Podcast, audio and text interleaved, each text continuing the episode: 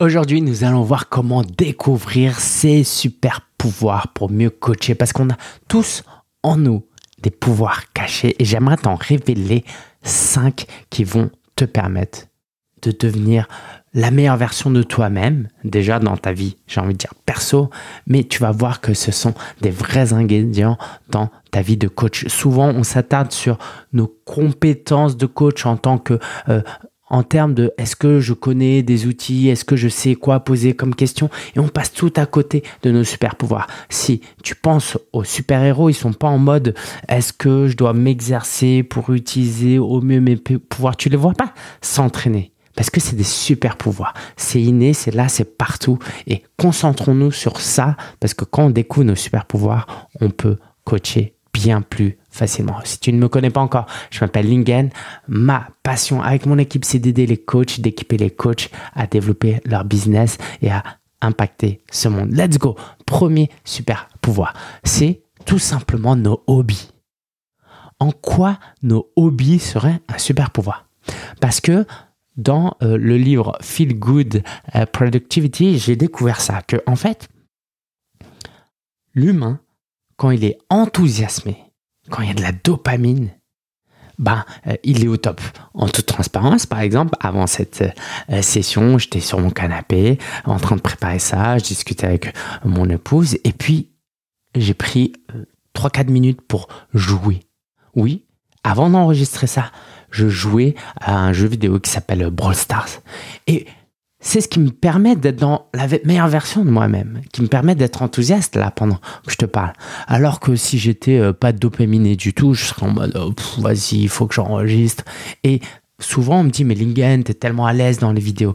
Et ce livre m'a aidé euh, à voir que bah, c'est pas juste que je suis à l'aise, c'est que avant d'enregistrer, je suis dopaminé, tu vois. Souvent, je vais me mettre une musique. Bah là, j'écoutais de la musique. Parfois, euh, je vais me coiffer, je vais me faire beau. Et intrinsèquement, j'aime aussi ce que je fais, évidemment. Mais le contexte dans lequel euh, on attaque une tâche a une grande importance sur comment la tâche sera. Donc moi, euh, j'aimerais te donner un autre exemple. Ce que j'aime beaucoup, c'est voyager. C'est, euh, voilà, j'aime beaucoup voyager. Dans ma jeunesse, j'ai quand même pas mal vadrouillé.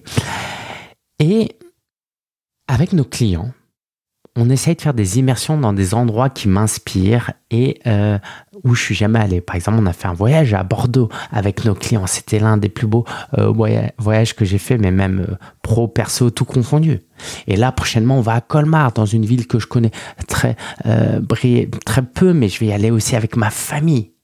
Donc, je vais joindre ce que j'aime, le voyage, passer du temps avec les gens, découvrir euh, ma famille. Je sais pas si on peut placer euh, le temps en famille dans les hobbies, mais en tout cas, c'est quelque chose que j'aime.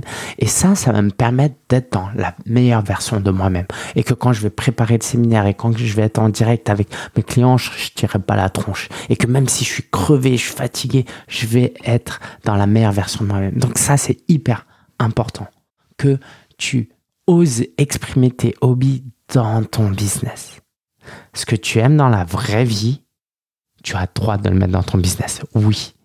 Et ça, c'est quelque chose d'inhabituel, surtout si tu sors du salariat ou que tu es encore salarié. C'est pas quelque chose qu'on t'enseigne de ramener tes hobbies dans ton business, mais dans, dans, dans ton travail, mais dans le business, c'est indispensable. Deuxième super pouvoir, euh, c'est ton expérience de vie. Les compétences douces que tu as acquises durant des années, des décennies. Et du coup, euh, j'ai souvent affaire à des coachs qui ont un certain âge euh, chez nous, chez Coach en Mission, qui ont au-delà de 50 ans.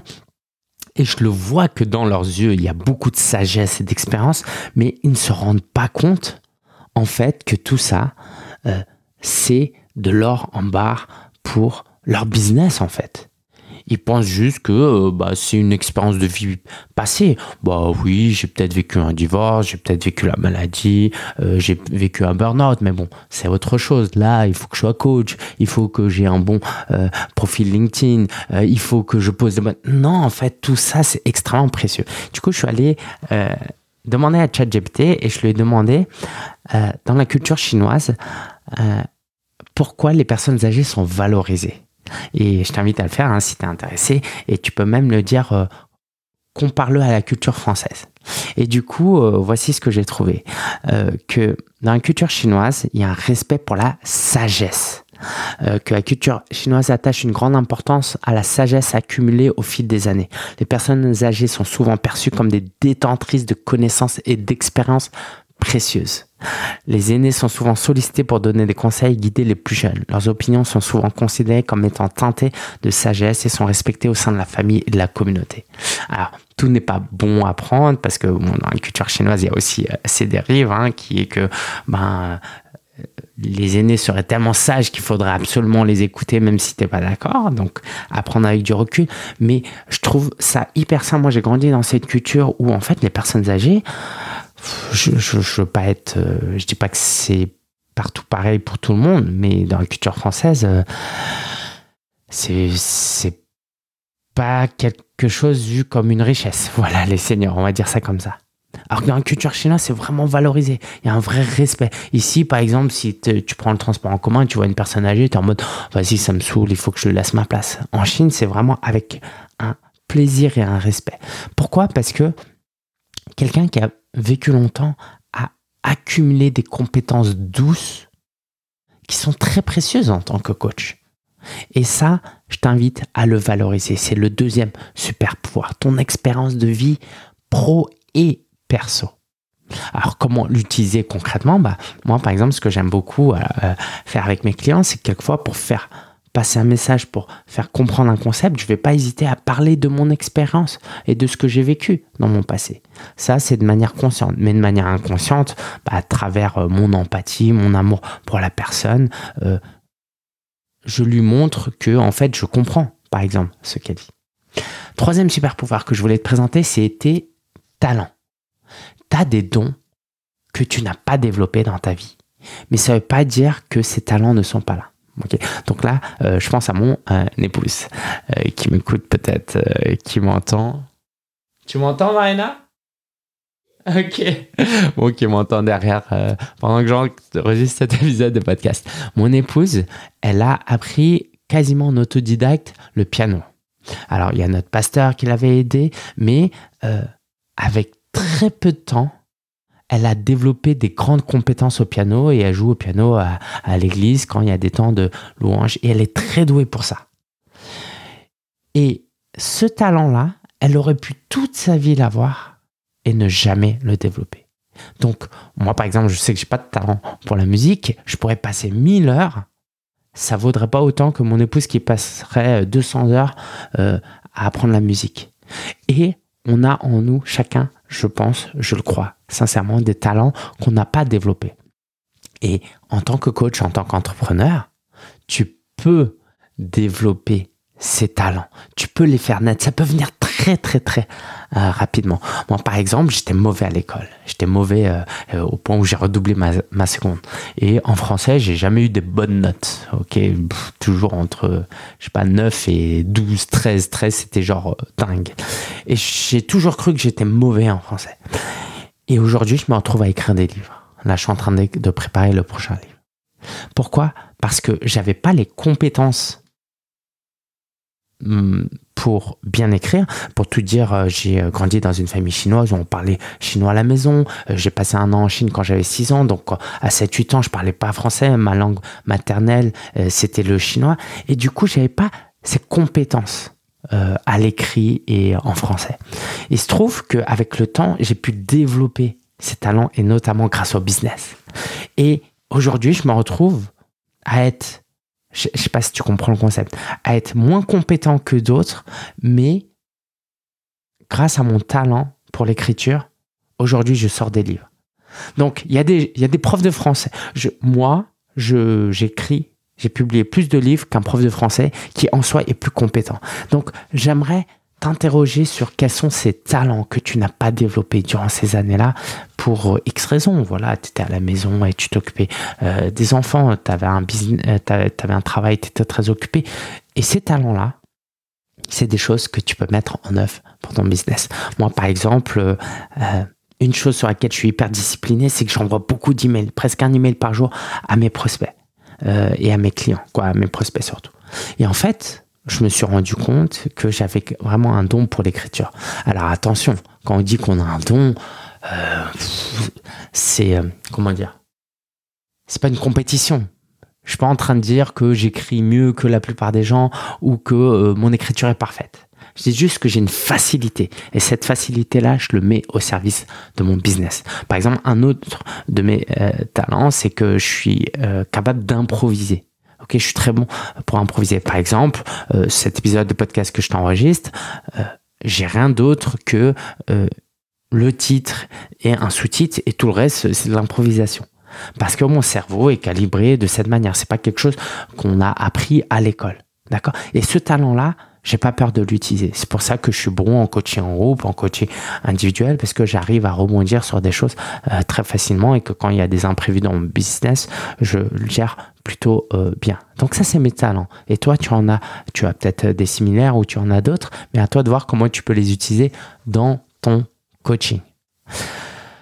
Tes valeurs hautes, ça on, ça on en parle très rarement et c'est dommage. Et quand on en parle, on en parle par rapport à notre business, notre vie, mais pas par rapport à nos, nos compétences de coach, à notre capacité, à notre manière de coacher. En fait, ce qui te, ce qui te différencie vraiment tes concurrents, c'est euh, tes valeurs hautes. Pourquoi les gens viennent travailler avec moi plutôt qu'avec d'autres et vice-versa? Moi, je sais que par exemple, j'attire beaucoup de gens qui sont euh, très familles ok, euh, qui ont aussi euh, ce côté très convivial, très relationnel. Nous, on va organiser des immersions avec 15-20 personnes, chose que, euh, donc, sous-entendu, ça nous demande quand même beaucoup de travail. On gagne pas d'argent quand on fait ces immersions, on fait juste payer les frais de participation aux clients, en tout cas, hein, c'est pas ouvert au, au public, sauf quelques exceptions. Et en fait, cette valeur famille que j'ai, je l'incarne aussi dans la vie, euh, dans, dans le business avec mes coachs. Ok, quand euh, je fais des séminaires avec euh, les clients, je sais pas ce que tu imagines, mais c'est pas genre une série de questions. C'est très convivial, c'est très dans l'échange. On se pose, on se regarde, on s'écoute. Il y a des temps d'échange, on, on, on mange ensemble. Bref, tout ça, c'est des manières pour toi d'exprimer tes valeurs hautes. Donc, la première question à te poser, c'est quelles sont tes valeurs hautes? Tu vois, nous, c'est famille, c'est croissance, c'est fun, c'est l'harmonie. En tout cas, c'est les valeurs hautes euh, de l'entreprise qu'on essaye d'exprimer dans le business. Et ben ça, si tu ne les exprimes pas, si ça reste au fond de toi, tes prospects, tes clients ne sauront pas que tu les as et ça leur donnera pas envie de travailler avec toi. Donc, je sais pas, il y a certainement un mécanisme psychologique pour présenter ça, mais quand tu es face à quelqu'un qui a des valeurs hautes, semblables, similaires, pas identiques forcément euh, aux tiennes, tu vas être un peu plus à l'écoute. Imagine-toi te faire coacher par quelqu'un que tu respectes pas du tout. Tu vois, il peut te coacher de la même manière, ça passera pas. Mais quelqu'un pour qui tu as du respect parce que tu apprécies euh, et tu te retrouves dans ces valeurs hautes, le message va passer de manière plus puissante. Donc je t'invite dans ta phase de prospection, dans ton business à exprimer tes valeurs hautes, mais même une fois que tu es avec tes clients. Moi je crois pas à cette idée de le coach il doit être le plus neutre possible. J'y crois pas. J'y crois vraiment pas. Ou sinon que dans des cas très spécifique. Tu vois, peut-être euh, tu coaches une fois en un à un en entreprise. Ok, c'est un peu différent. Mais le coaching que nous, on enseigne, en tout cas chez Coach en Mission, c'est du coaching premium on accompagne la personne sur trois à six mois euh, de manière premium. Ça veut dire qu'on se rend disponible entre les sessions. Donc il y a une vraie relation euh, qui se crée. Et là, c'est important d'exprimer tes valeurs hautes. Et la cinquième, le cinquième super pouvoir que je voulais te présenter, c'était bah, tout simplement ta personnalité tu as une authenticité qui, si elle est exprimée, va attirer des gens. Ça va repousser aussi d'autres personnes. Moi, par exemple, je suis... Euh, bon, peut-être avec... Euh, avec euh, la communauté et avec les non-clients, je vais moins l'exprimer, hein, mais je suis quelqu'un qui aime bien faire des blagues. ok? Et ça, avec les clients, je t'exprime beaucoup. Parce que euh, bah déjà c'est moi, et puis ça apporte de la valeur, ça apporte de la légèreté euh, quand il y a quelque chose euh, de grave. ça fait réfléchir, ça crée l'émotion. Et du coup, si je suis quelqu'un dans la vie perso qui aime beaucoup rire et faire des blagues, et que dans la vraie vie, dans la vie pro, je le faisais pas, je serais pas authentique. On sentirait que je suis, un peu coincé comme ça. Tu le vois certainement chez certaines personnes. Tu, tu sens qu'ils sont pas totalement authentiques. Et ça, c'est un vrai super pouvoir. Tu peut-être quelqu'un de très amical, euh, très extraverti, très introverti. Même le fait d'être introverti, c'est une part de ta personnalité que tu peux exprimer euh, à tes clients. Dans ton coaching, peut-être que toi, tu es peut-être plus posé tu écoutes plus. Moi, je vais être un peu plus euh, mentor dans mon approche où je vais te poser, je, je vais prendre un peu plus de place. Ose laisser de la place à ta personnalité dans ton dans ton coaching. Voilà, on a vu euh, ces cinq super pouvoirs, donc tes hobbies, ton expérience de euh, vie, euh, tes talents, tes valeurs hautes, ta personnalité. Et si tu veux aller plus loin, bah moi je t'invite à aller sur notre toute nouvelle masterclass. Tu vas sur linkedin.com slash masterclass, il y a un lien en, description. Et ce que je t'ai présenté là, c'est l'une des trois premières étapes pour devenir un coach de transformation. Si tu veux vraiment développer ton business, tu dois découvrir tes super pouvoirs, mais tu dois aussi te connecter à ton audience de cœur. Et enfin, ta propre méthode. Donc, si tu veux découvrir les deux autres euh, étapes, va sur linkedin.com slash masterclass et j'ai hâte de te faire découvrir euh, ces euh, trois étapes et pour t'aider à développer ton business cette année. Voilà, j'ai pris beaucoup de plaisir à enregistrer cet épisode de podcast. J'espère que ça te plaît, j'espère que ça te parle, j'espère que ça te donnera confiance en toi, que ça t'aidera à voir la valeur que tu as en toi. Et je te dis à la semaine prochaine pour un nouvel épisode. Donc, si ce n'est pas encore fait, abonne-toi euh, à la chaîne ou le podcast en fonction de là où tu nous suis. Ciao, ciao.